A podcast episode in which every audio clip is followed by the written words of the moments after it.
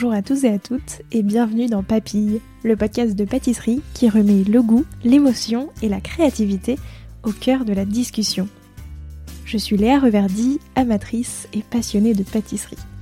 Et cette année pour Noël, j'ai décidé, pendant tout le mois de décembre, de vous proposer un format un peu spécial, un calendrier de l'Avent en podcast. Alors, comme tout bon calendrier de l'Avent, je vous donne rendez-vous chaque jour pour découvrir une nouvelle tradition hivernale, une histoire de dessert de Noël ou encore l'histoire de la bûche d'un pâtissier ou d'une pâtissière. Et bien sûr, plusieurs autres surprises audio à écouter tous les matins. Un seul objectif, vous faire voyager jusqu'à Noël et vous inspirer vos meilleures recettes sucrées pour les fêtes. J'espère que ça vous plaira et je vous souhaite une très bonne écoute. Le 24 décembre, la tradition veut que l'on prépare une petite collation à base de lait et de biscuits pour le Père Noël et de carottes pour ses reines. Mais ça vient d'où?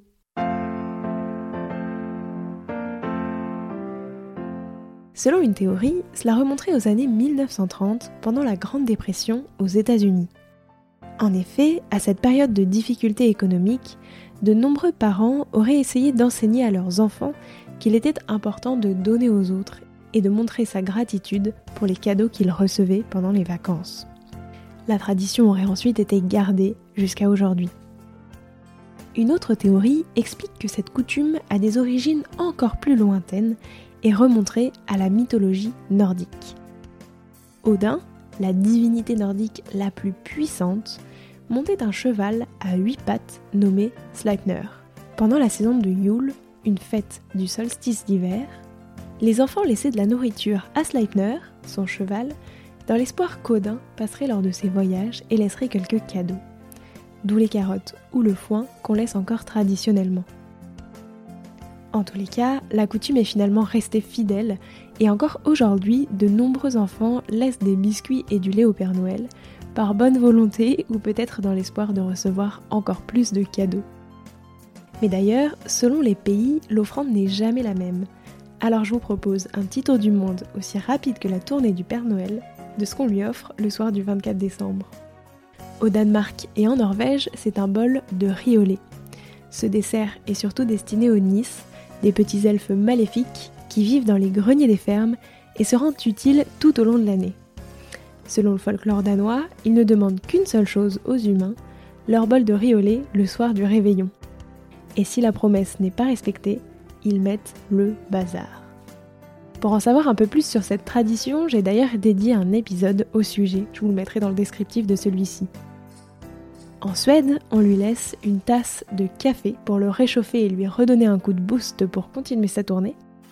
Au Royaume-Uni, ce sont des mince pies, des tartelettes fourrées aux fruits secs et aux épices. Et pour digérer cette collation, il avale aussi un verre de sherry, c'est le nom anglais du Xérès qui est un vin espagnol. En Irlande, on lui laisse une belle pinte de Guinness, of course. Au Chili, une tranche de panne des Pasqua.